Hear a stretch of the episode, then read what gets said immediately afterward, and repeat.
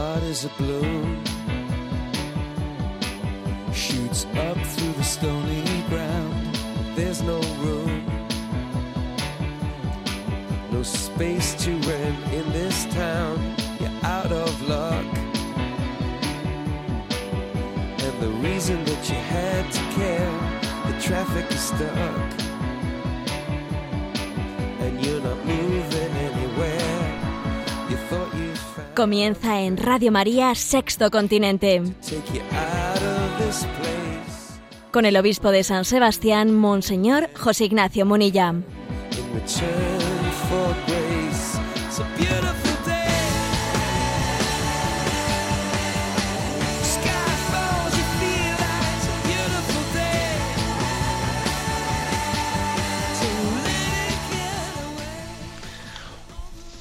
Un cordial saludo a todos los oyentes de Radio María. Un día más, con la gracia del Señor, proseguimos este programa de Sexto Continente que los lunes y viernes de 8 a 9 de la mañana realizamos en esta radio de nuestra madre, Radio María.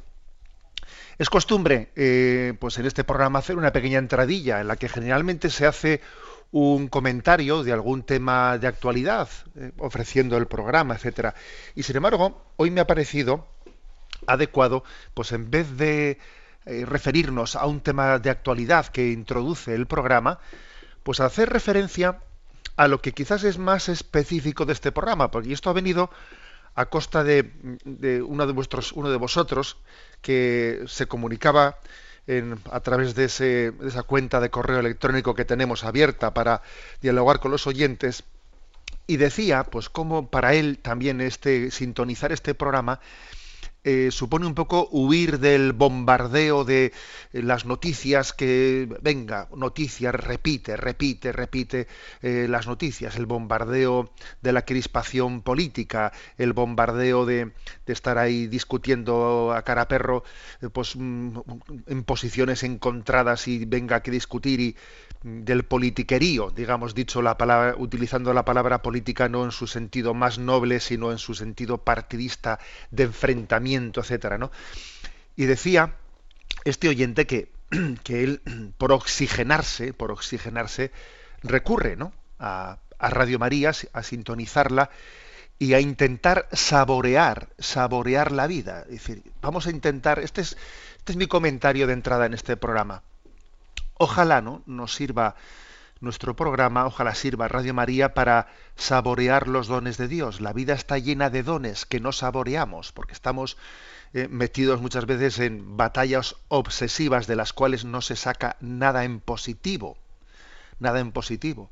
¿Por qué no saboreamos más la vida? ¿Por qué no pedimos el don de la sabiduría para vivir, vivir nuestro, nuestro día a día, nuestra existencia cotidiana? Siendo capaz de descubrir en ella montones de matices, de regalo- re- regalos ocultos. Sí, hay muchos regalos ocultos que si no tenemos sabiduría no somos capaces de percibir. Ojalá lleguemos, ¿no? A través de esta, de esta pequeña dosis eh, de, sabiduría cristiana, ojalá lleguemos a disfrutar nuestra vida, nuestra existencia, nuestro trabajo, nuestra vida familiar. Eh, En esto consiste la sabiduría cristiana, no en, en buscar, en, huir de, nuestra, de nuestro presente, sino en ser capaz de saborearlo. Decía Santo Tomás de Aquino, cuya fiesta hemos celebrado pues, muy recientemente, ¿no? Decía Santo Tomás de Aquino que los hombres que no encuentren placer en la virtud no podrán perseverar.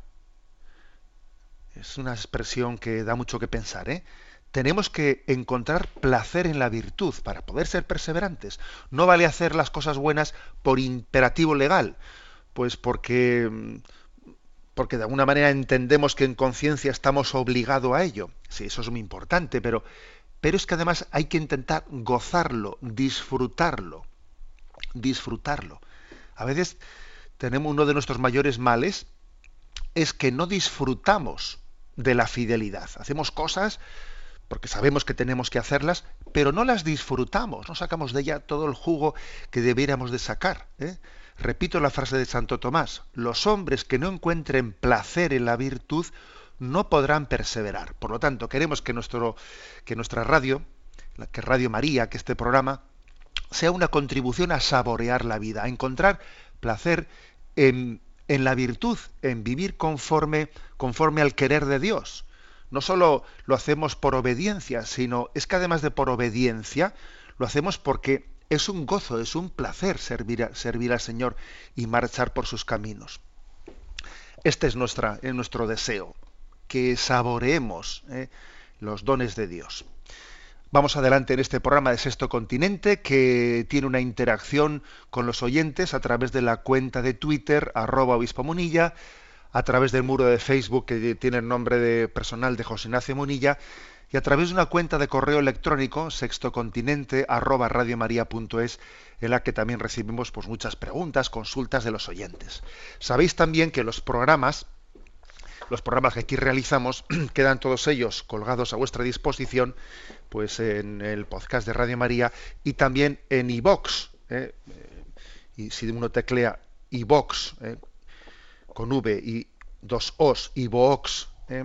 Sexto Continente, allí le aparecerán pues todos los programas grabados y también sabemos que hay muchos oyentes porque existen contadores, etcétera, hay que bueno, pues que nos dicen que escuchan en otros horarios este programa que es una de las grandes ventajas de la tecnología, ¿no? Pues el utilizarla al servicio del reino de Dios. Bueno, y mm, tenía yo hace tiempo pues una deuda con nuestros oyentes más activos, porque como habíamos tenido así temas eh, un poco específicos, habíamos reducido bastante la intervención de los oyentes con las preguntas que han ido formulando, etcétera.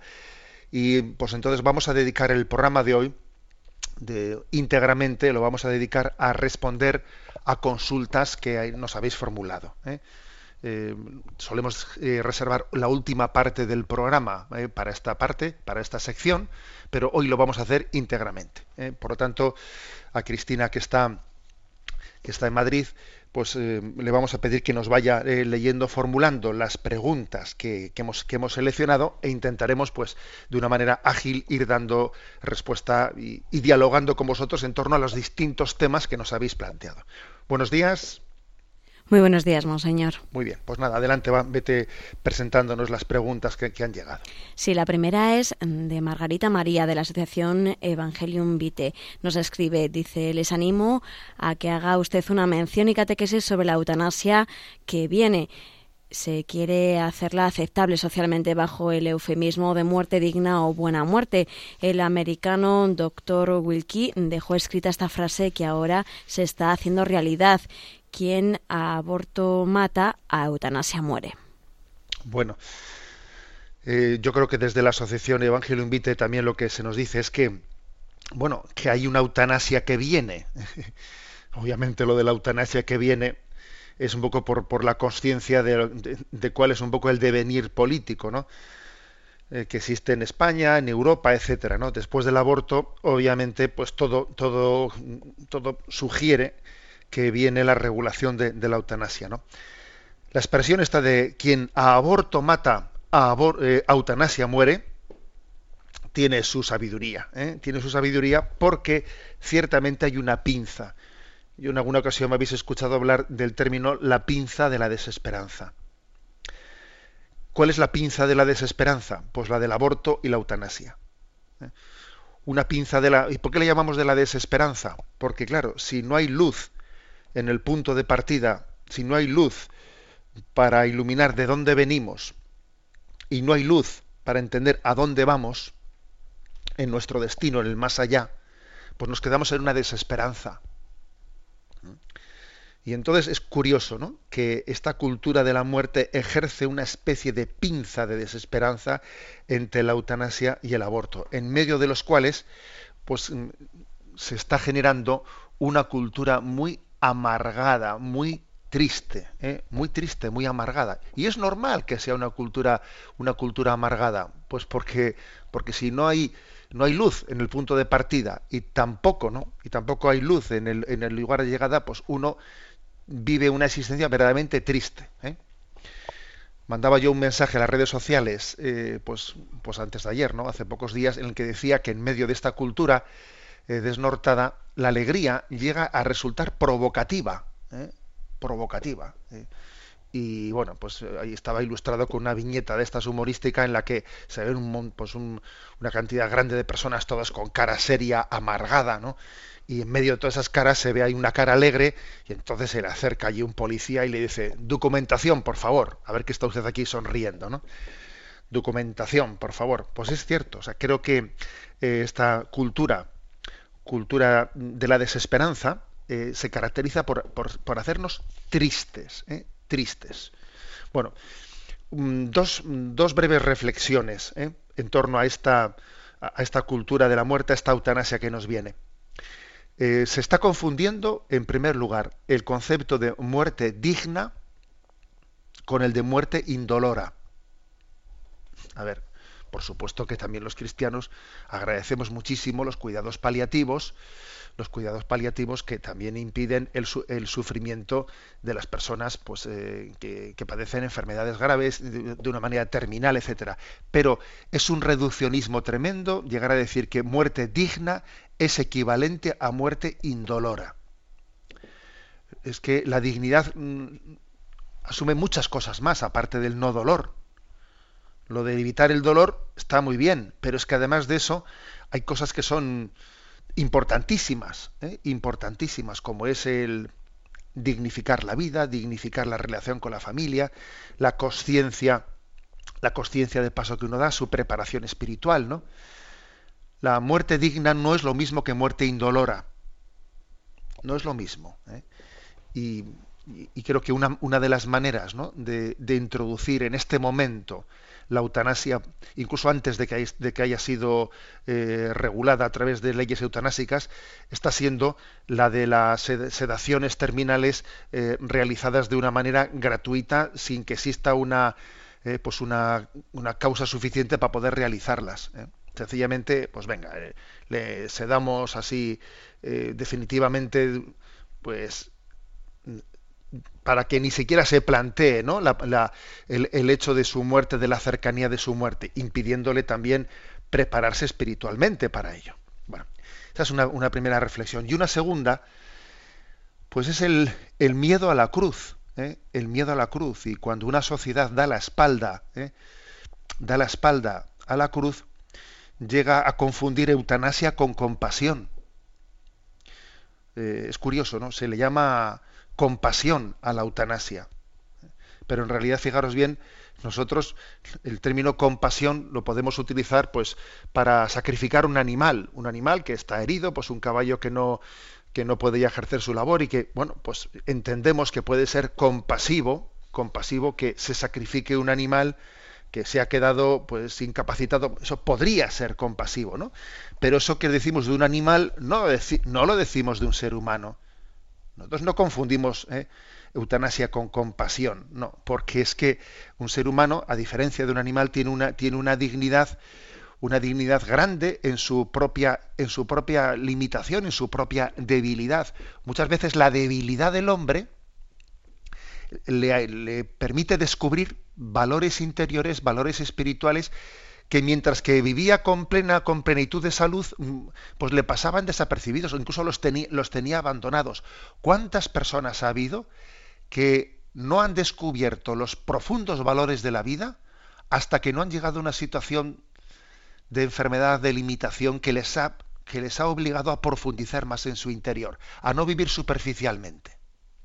Hay tesoros escondidos en nosotros que por desgracia a veces no, no profundizamos en ellos hasta que hasta que no somos impedidos exteriormente, ¿no? De tantas, de, nuestras acciones exteriores. Y entonces el hombre profundiza en su interior y descubre que tiene tesoros que están pasando desapercibidos en la vida. Bueno, pues yo creo que estos son los valores que tenemos que profundizar para, para ir generando una cultura de la vida, una cultura de la verdadera dignidad del hombre frente a esta eutanasia que viene, ¿eh? como decía esta pregunta de, Margarita que nos, que nos planteaba. Adelante, damos paso a la siguiente consulta. Sonia de Zaragoza pregunta, he visto el mensaje que envió usted ayer en las redes sociales citando una frase del guion de la película The Little Boy, nunca te midas de la cabeza hacia el suelo, hazlo desde la cabeza hacia el cielo, y nadie será más alto que tú. Pero como son muchos los que no hemos visto esa película, le agradecería que nos la explicase. Bueno, Bien, es una, es una expresión mm, que, que en esa película de Little Boy, en la que el protagonista es un niño, un niño que es eh, muy bajito, que no llega al metro y entonces ahí están pensando, está su madre preocupada, su familia preocupada si el niño tiene nanismo, no tiene nanismo, sencillamente es un niño pues bajito que ya crecerá más tarde, que está, bueno, ahí tiene, hay una, una lucha, ¿no? Una lucha, pero el niño, el niño tiene una, una identificación con su padre tan profunda, tan potente, que, vamos, es sanadora de cualquier tipo de complejo, ¿no? de complejo que muy fácilmente nos suele atrapar hoy en día, pues porque no tiene un defecto físico, tiene un no sé qué, y fácilmente nos, nos, nos aprisionan los complejos.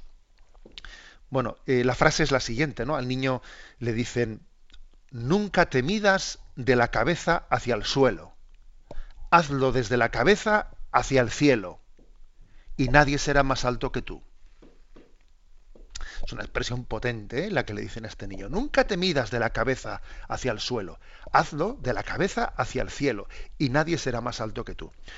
Yo creo que, mm, que al margen ya ¿no? de, la circunstancia concreta en la que de esta película, ¿no? de ese niño que tiene pues, ese problema de, crecimiento en esa película, tiene también obviamente una... Yo la, la frase la he lanzado a las redes no solo por comentar la película, sino, hombre, lo, he hecho porque entiendo que es una, es una referencia a que nosotros nos cuestionemos cuáles son mis puntos de referencia, ¿eh? y valga la redundancia, ¿no? A la hora de, de, valorarme a mí mismo. O sea, ¿en qué se funda mi autoestima?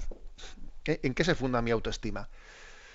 Porque nosotros muchas veces nuestra autoestima la estamos equivocadamente fundando en compararnos con los que nos rodean. Eh, miro a la izquierda, miro a los de la derecha y entonces dependiendo de los demás, como sean, pues yo me veo mejor, me veo peor. ¿eh? Eh, me habéis oído hablar alguna vez de la tortícolis espiritual. La tortícolis espiritual que es mm, miro, miro a la derecha, miro a la izquierda, estoy continuamente mirando a los demás para yo, antes de valorarme a mí mismo, sentirme bien o sentirme mal hay que superar la tortícolis espiritual mirando, mirando al frente y mirando a lo alto. Solo la referencia última a Dios da sentido y unidad ¿eh? a nuestra vida, al hombre, a nosotros mismos. ¿no? Somos, somos lo que somos para Dios.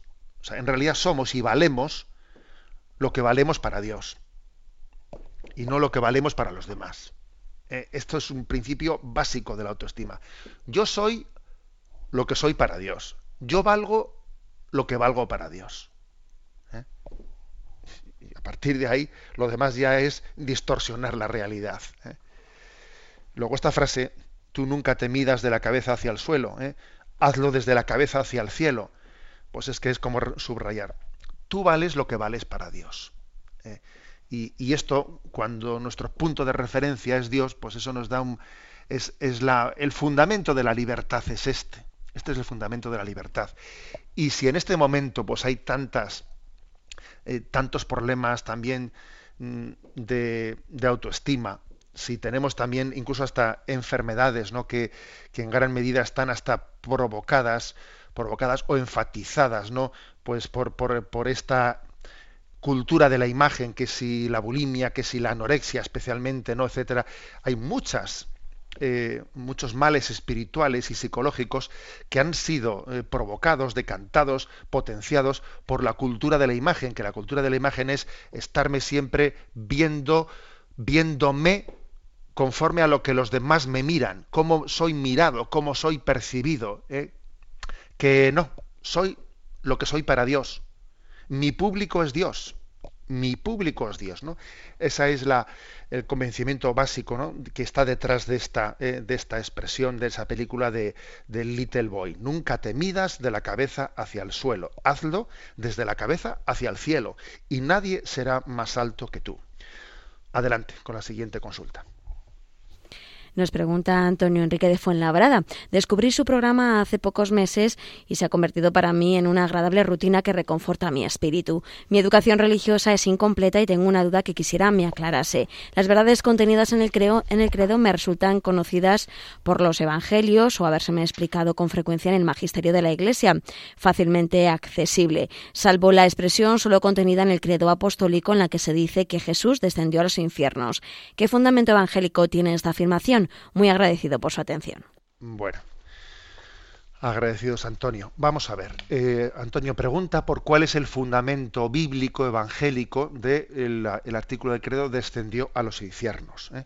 Bueno, lo primero, eh, la expresión descendió a los infiernos no se refiere en al sentido del lugar de los condenados, sino más bien se refiere al lugar, al Seol, al Hades.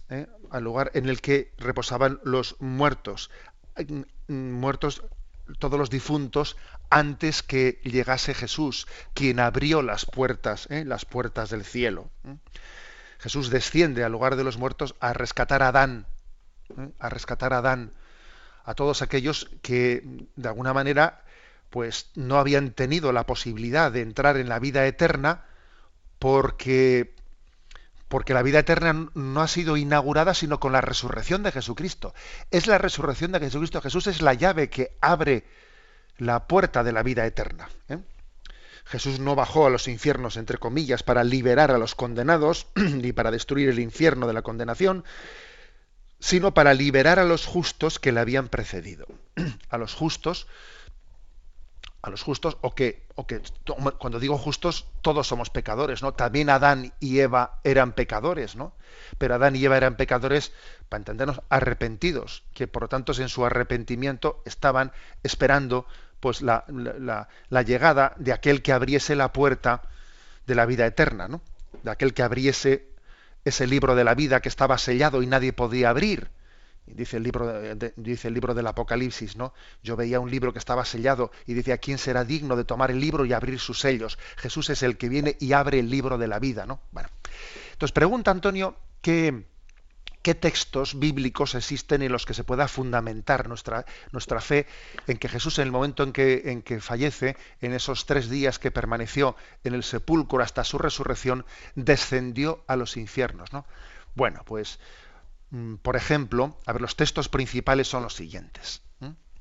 La carta de San Pablo a los Efesios, capítulo cuarto, versículos del 9 al 10, dice, Jesús bajó a las regiones inferiores de la tierra este que bajó, Jesús, es el mismo que subió. ¿eh? Se dice allí que Jesús bajó a las regiones inferiores de la tierra. En 1 Pedro 3, versículos del 18 al 19, se dice, porque también Cristo sufrió su pasión de una vez para siempre por los pecados, el justo por los injustos, para conducirnos a Dios. Muerto en la carne, pero vivificado en el Espíritu. En el Espíritu fue a predicar incluso a los espíritus en prisión, a los desobedientes de otro tiempo. Es curioso esto, ¿eh? se dice que Jesús no en cuerpo sino en espíritu fue a predicar a los espíritus desobedientes de otro tiempo. Fue a predicarles, a anunciarles la salvación a los difuntos. ¿eh?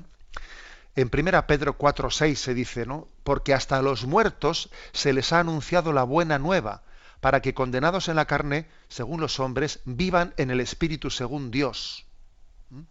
O sea, Jesús bajó a anunciar a los muertos la buena nueva.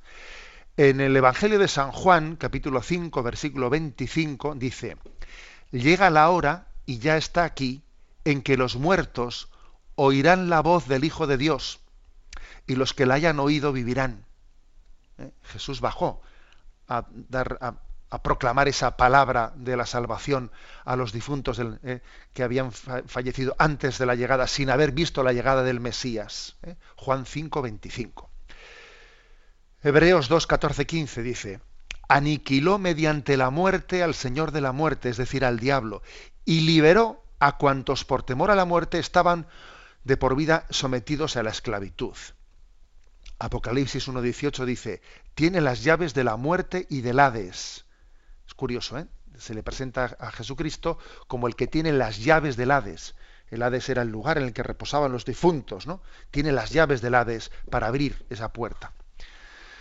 En Filipenses 2.10 se dice, al nombre de Jesús toda rodilla se doble en el cielo, en la tierra y en el abismo, dice también. También en el abismo ¿eh? se doblan las rodillas, ¿no?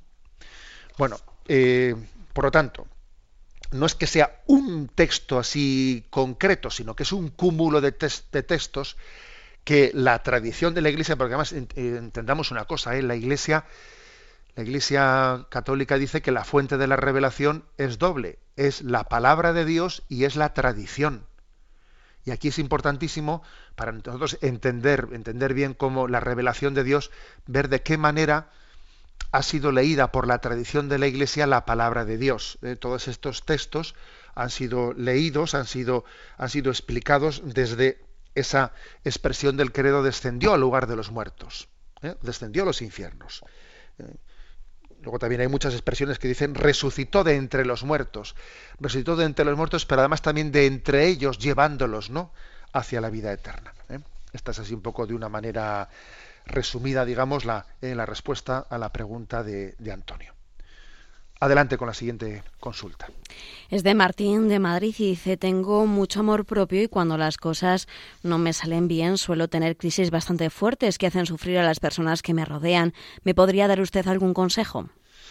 Bueno, para empezar, para empezar que eh, es que es importante darse cuenta de que uno tiene mucho amor propio. Yo recuerdo que el día de Año Nuevo, pues envié una, una un mensaje en las redes sociales que decía propósito para el año nuevo. ¿eh? Propósito para el año nuevo. Pues mm, no perder la paz, ¿eh? no perder la paz con mis defectos, pero no hacer las paces con ellos. ¿eh? Ni perder la paz por mis defectos, ni tampoco hacer las paces con ellos. Pero bueno, vamos a ver, yo creo, como dice Martín, que pues ese amor propio se manifiesta especialmente cuando las cosas no salen bien, cuando las cosas salen mal, pues yo qué consejo le daría. Vamos a ver, que yo creo que, que es muy importante que uno se ejercite, se ejercite en relativizar. El demonio lo que quiere es pues, las cosas que son relativas, presentárnoslas como si fuesen, vamos, como si fuesen decisivas para nuestra vida y nuestra felicidad. Y es mentira, es mentira, ¿no? Yo creo que lo, lo primero sería ejercitarse en una jaculatoria que podríamos resumirla, una ejaculatoria de dos palabritas muy cortas, muy cortitas. Y la ejaculatoria es ¿y qué? A ver, ¿y qué? Y si esto ha salido así, yo lo esperaba de otra manera, a ver, ¿y qué? ¿Se ha terminado el mundo? A ver, eh, ¿mi salvación eterna está condicionada por eso? A ver, ¿y qué? Si no pasa nada, si las cosas eh, que sean eh, por otro camino distinto al que yo había pensado, ¿y qué? Yo creo que la ejaculatoria ¿y qué? Es muy importante. ¿eh? No es un Ike pasota, no, es un Ike de, que sabe relativizarlo todo en Cristo. Es la santa indiferencia de San Ignacio. ¿Y qué? Vamos a ver, ¿y qué? Pero mira lo que, mira lo que te ha dicho ahorita. ¿Y qué? A ver, ¿qué? Pero si te han puesto a parir, ¿y qué? Si no pasa nada. A ver, si estamos a lo que estamos, ¿no? Yo creo que tenemos que aprender la sabiduría profunda de la santa indiferencia de quien está firmemente anclado en Dios y que eh, pues lo que ocurre ¿no? a su alrededor se da cuenta que es relativo. Cuando primer consejo, Martín, aprender a tener una visión de sabiduría de los acontecimientos y cuando las cosas entre, entre comillas, ¿eh? entre comillas, no me salen bien, uno es capaz de decir ¿y qué? ¿Y qué? ¿Mm? En segundo lugar, ¿no? Pues eh, Juan 23, nuestro querido Juan 23, decía él, ¿no? Pues que para convertir el fracaso en triunfo basta con ofrecerlo a la Virgen María como mortificación. María, te ofrezco mi mortificación de que esto no ha salido como yo quería, te lo ofrezco. Es decir, no me quedo con el dolor rabiando, no me quedo meramente lamentándolo, sino que lo ofrezco, hago un acto de ofrecimiento, porque el acto de ofrecimiento es muy importante, es no quedarte ahí hurgando y hurgando, y... no, ofrécelo, ofrécelo, ponlo en sus manos, ponlo en las manos de María y ya está. ¿eh? Lo acepto y lo ofrezco. Primero lo acepto, pues vale, pues ya está. ¿eh? Y lo ofrezco, lo pongo en sus manos y María lo administrará, lo administrará para nuestra, nuestra purificación. ¿eh? Yo creo que estos dos son los consejos, son los consejos claves. ¿no? Fíjate qué importante es que el seguimiento a Jesucristo en esta vida estamos para seguir a Jesucristo. Y ni los fracasos, ojo, ni los éxitos nos deben de, distraer del seguimiento a Jesucristo, porque a veces también los éxitos nos pueden distraer ¿eh? del seguimiento a Jesucristo. Eh, Santa Teresa en sus escritos recoge que el Señor, el Señor le dijo unas palabras interiores eh, en esos susurros que tenía el alma Jesús con, Santa Teresa de Jesús, en esa gran intimidad que tenía con ella, y le dice el Señor a Santa Teresa, sígueme sin que te detengan los fracasos ni los éxitos. Pues no le dijo nada, madre mía, sin que te detengan ni los fracasos ni los éxitos. O sea que también incluso el y qué hay que aplicarlo no solo a los, a los fracasos, sino hasta los éxitos. ¿Y qué? Si te ha salido muy bien y, qué, pero si no pasa nada. Es decir, si es que en donde yo tengo que centrar y poner el centro de atención es en, pues en seguir a Jesucristo. Y todo lo demás es, es relativo, ¿no? Bueno, vamos a hacer un primer momento de descanso. Aquí tuvimos un regalazo muy grande el día 23 de enero, con motivo de que se inició la capitalidad, el año de la capitalidad europea de la cultura en San Sebastián, pues en la Basílica Santa María de la parte vieja, esa noche del día 23 hubo un concierto del Orfeón Donostiarra, que por cierto lo tenéis colgado, está mm, bellamente editado, lo tenéis colgado eh, en la página web de la diócesis de San Sebastián, ahí en la sección de los vídeos. ¿eh? Y bueno, pues voy a poner en, el día de hoy un par de canciones de las que allí se cantaron. La primera es Nigra, Nigra Sun. Nigra Sun, Soy Negra, es una bellísima canción que transcribe una parte, unos versículos del libro de la Biblia del Cantar de los Cantares. Soy negra, soy morena, pero hermosa, muchachas de Jerusalén. Eh, no os fijéis en mi tez morena, pues el sol me ha bronceado. Mis hermanos se enfadaron conmigo, ¿eh? pues porque era negra, pero sin embargo ella descubre una belleza interior. Bueno, vamos a ver. Eh, este libro del Cantar de los Cantares, que está compuesto, escrito en torno al siglo II antes de Cristo, eh, trata del amor humano y del amor divino. Hay muchos escritores que dicen, ¿de qué trata el cantar de los cantares? ¿Del amor humano o del amor divino? Posiblemente de las dos cosas al mismo tiempo. Los términos que utiliza son del amor humano, pero está revelando que el, amor humano es expresión del amor divino. ¿Mm? Bueno, pues este es el, bellísimo canto eh, de, a cargo del Orfeón Donostiarra, Nigrasun. Lo escuchamos.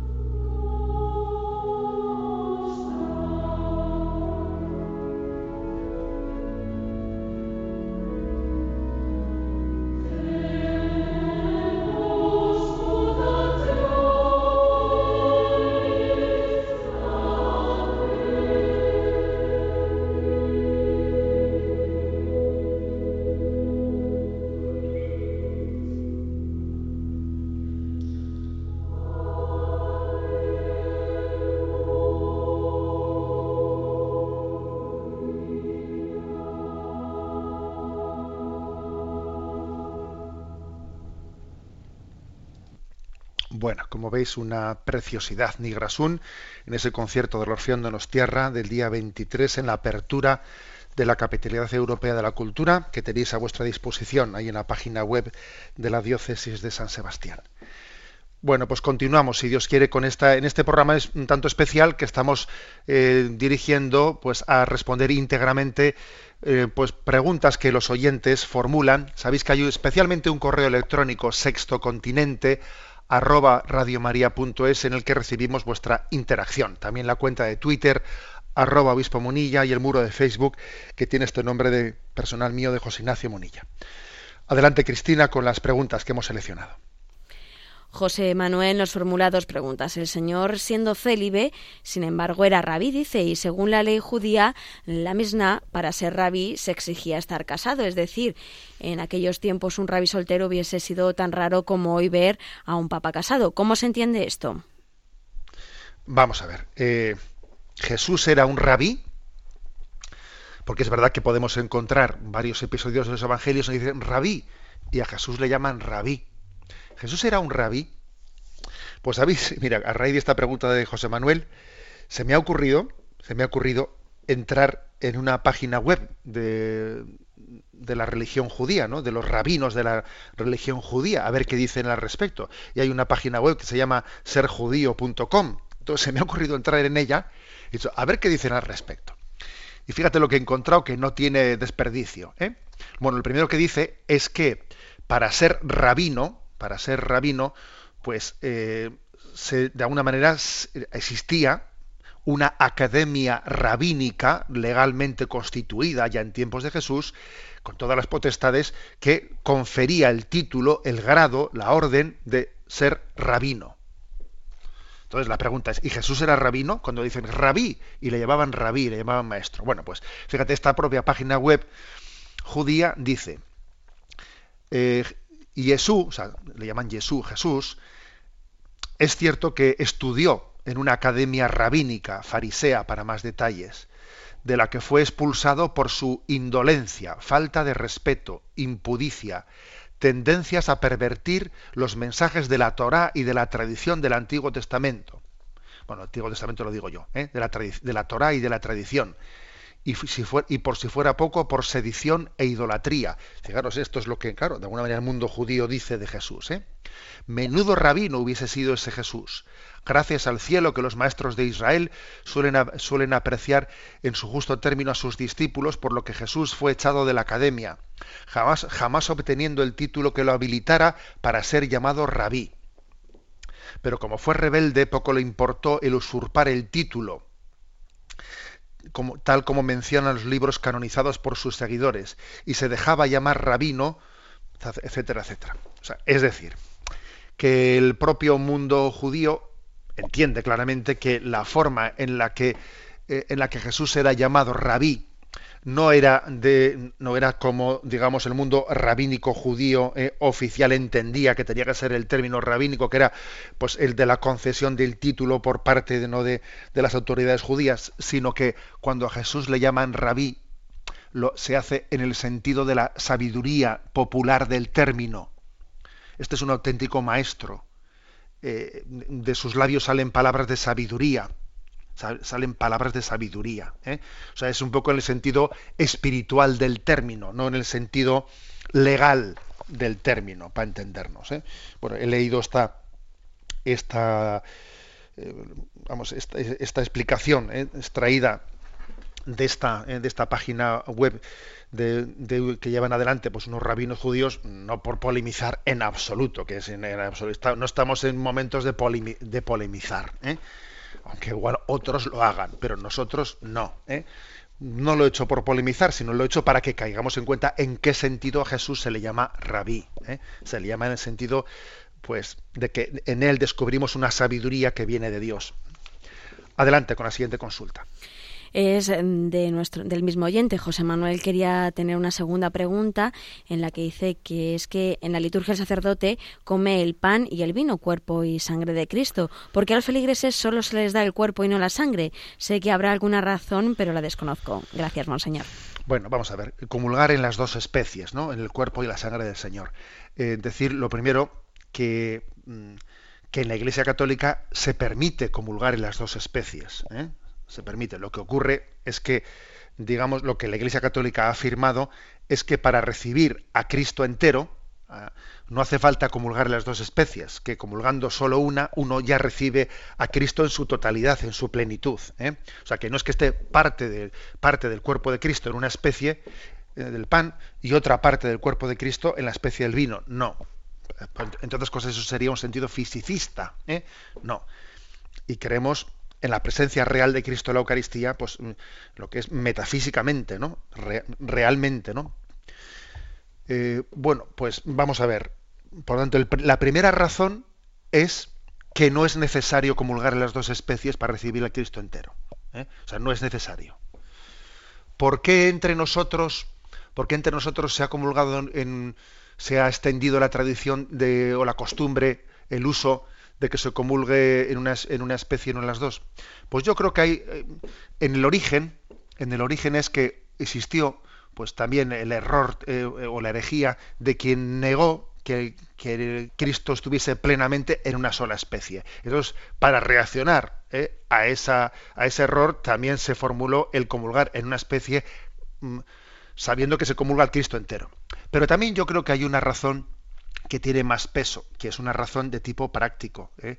O sea, es decir, que que obviamente en las celebraciones, cuando son muy numerosas en la asistencia, hacen difícil la comunión en las dos especies. ¿no? Y gracias a Dios en nuestra tradición católica, pues eh, comulga una parte importante de la asamblea. ¿no? O sea, la comunión no está, no está reducida o reservada solamente para unos pocos privilegios. A veces uno va a una celebración ortodoxa y la celebración de nuestros hermanos ortodoxos se da cuenta de que allí comulgan poquísimas personas, pues igual comulgan un par de niños, es curioso esto. ¿eh? Sin embargo, en las celebraciones católicas la comunión no está reservada eh, pues a un pequeñito grupo de privilegiados, sino que en principio está dirigida a todos. ¿eh? Aquellos que sintiéndose en gracia de Dios y, a las verdaderas disposiciones pues puedan, puedan eh, acercarse a recibir. Eso hace que sea mucho más difícil la distribución de la comunión en las dos especies. Dicho esto, también te voy a decir que en mi opinión, puesto que la Iglesia permite comulgar a las dos especies, se debería de, de, cuando hay circunstancias que lo permiten, pues, pues hacerlo con más frecuencia, porque es verdad que también nos ayuda a entender pues el signo eucarístico pues en toda su visualización, en toda la pedagogía que tiene, que es muy, que es muy profunda. Adelante con la siguiente pregunta. María Jesús, la pregunta. Le ruego me aclare la siguiente duda. Somos hijos adoptivos de Dios y de María. ¿Es así? ¿Y por qué adoptivos? Muchas gracias. Vamos a ver, yo creo que hay que hablar de esto en dos niveles distintos. ¿no? Eh, una cosa es el decir somos hijos de Dios, somos hijos de María. Bueno, quizás yo creo que no hay que meterlo en el mismo saco, sino que tienen dos niveles distintos. Somos hijos de Dios, eh, es una expresión, somos hijos adoptivos de Dios. ¿A qué se refiere? Eh, Jesús, Jesucristo es el Hijo único del Padre, es el Hijo único. Padre tiene un Hijo, Padre, Hijo y Espíritu Santo, y ese Hijo es, es Jesucristo, es el Verbo. Eh, la segunda persona de la Santísima Trinidad es el Hijo único del Padre.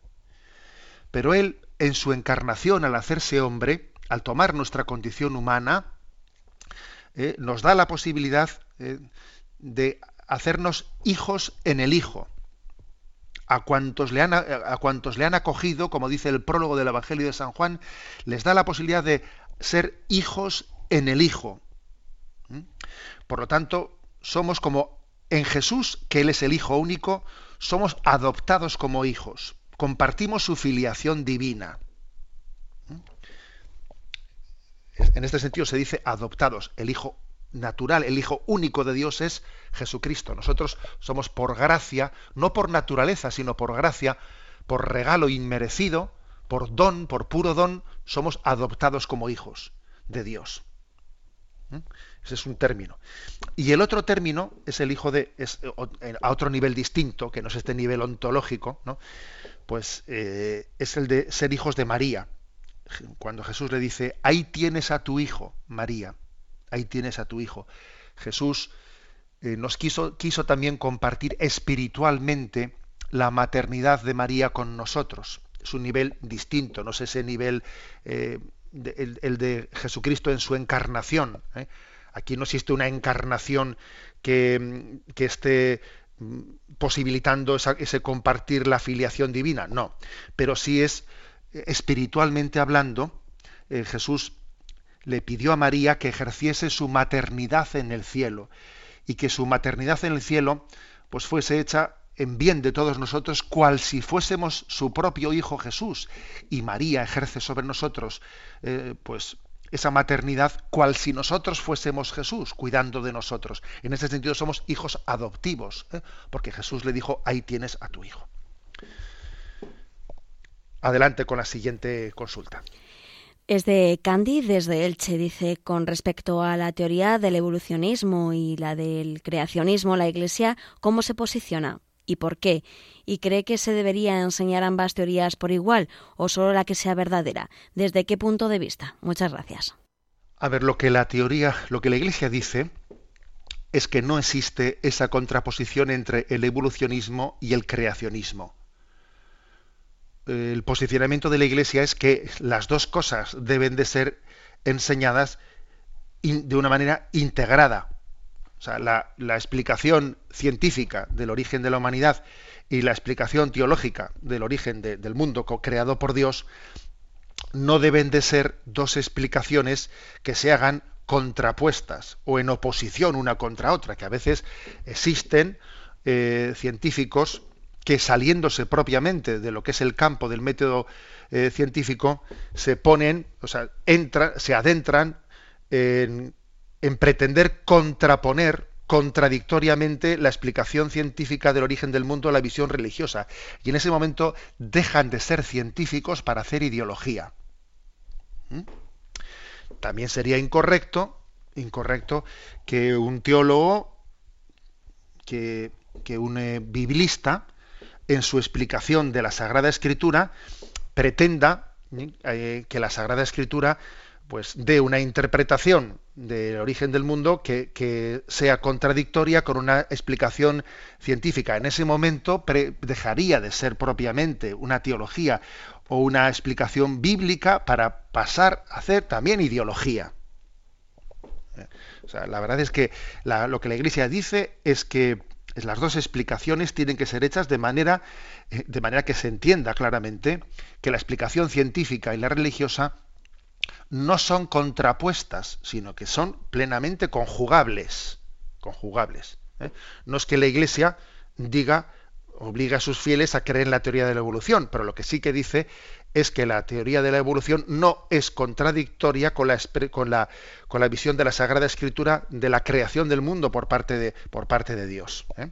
Porque además es curioso que la forma en la que el, propio, la propia Sagrada Escritura narra, describe eh, la creación del mundo, pues en ella marca también, por cierto, no, el mundo no, no describe su creación habiendo sido que el mundo haya sido concluido desde el primer momento tal y como lo tenemos ahora, sino que es curioso que habla de eh, pasó un día, pasó un segundo día y un tercer día y el tercer día y el cuarto día. Es curioso que va narrando la creación del mundo en un como un acto sucesivo, progresivo, en el que al final, al final, eh, eh, en, el cumbre de la, de la creación aparece el hombre.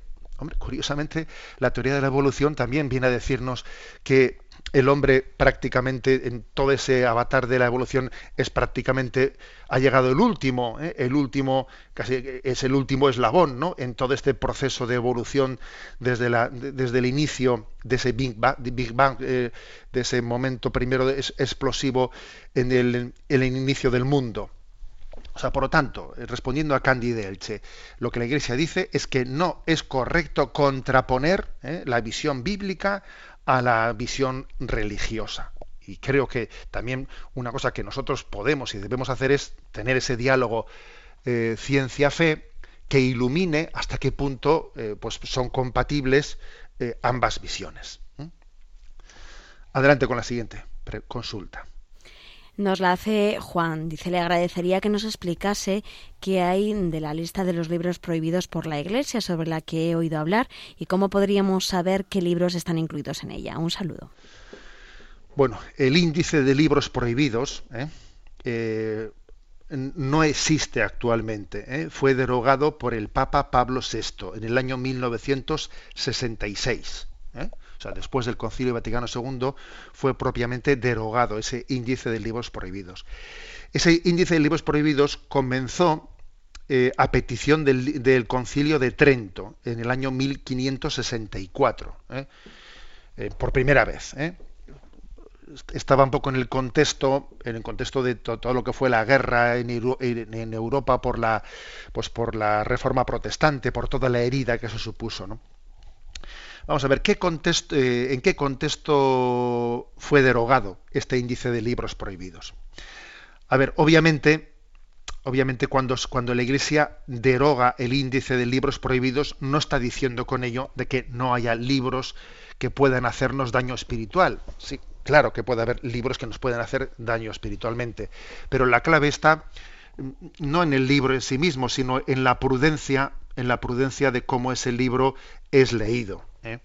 O sea, pues por ejemplo puede ocurrir que un libro que cuyo contenido sea muy contrario, contrario a la fe católica, incluso pues eh, con argumentos capciosos, etcétera, pues un libro como ese pueda ser interesante leerlo, pues precisamente para investigar y para saber responderlo.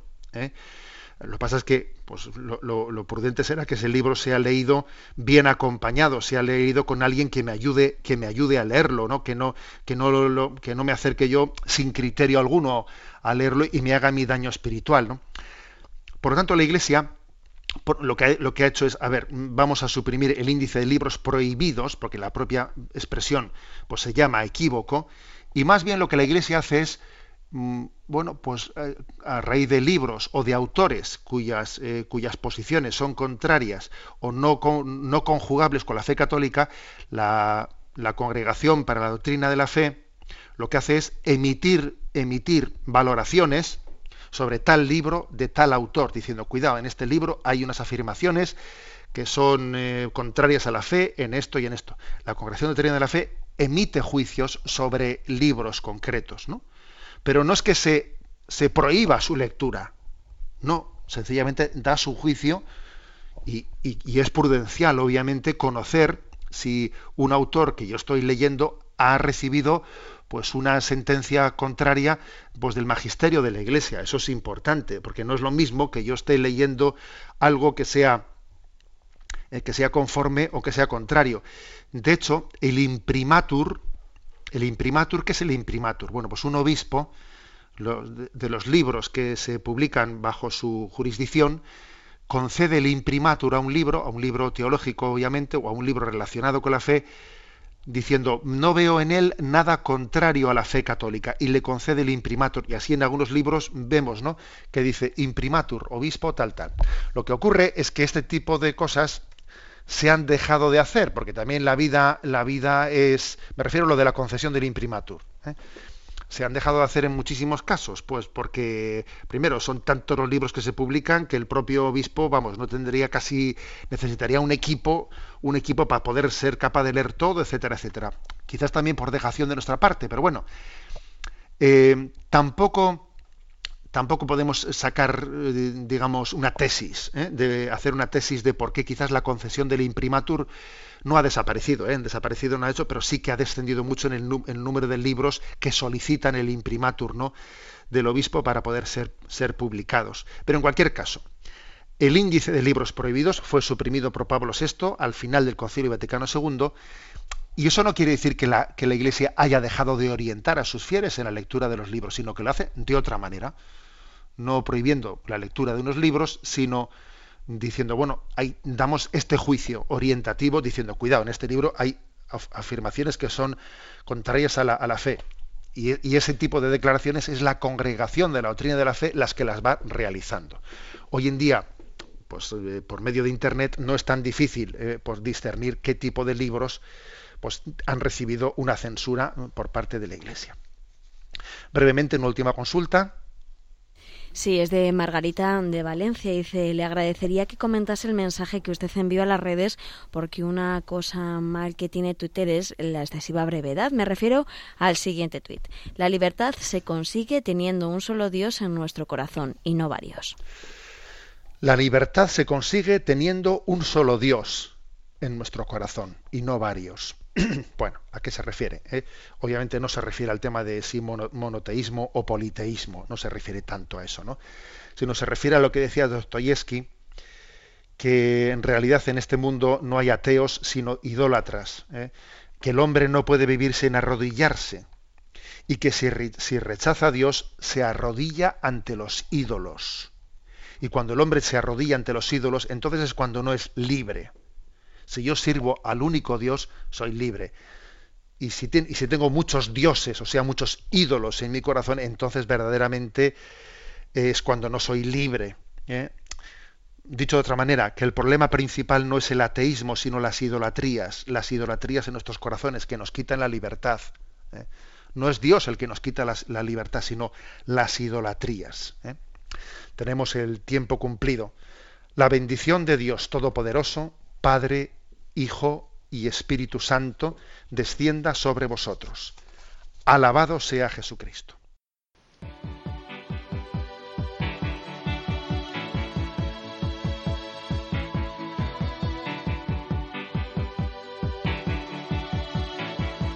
The heart is a balloon, shoots up through the stony ground. There's no room, no space to rent in this town. You're out of luck. And the reason that you had to care, the traffic is stuck. And you're not moving anywhere. You thought you found a friend. Han escuchado en Radio María Sexto Continente, un programa dirigido por el obispo de San Sebastián, Monseñor José Ignacio Monilla. For grace. So beautiful.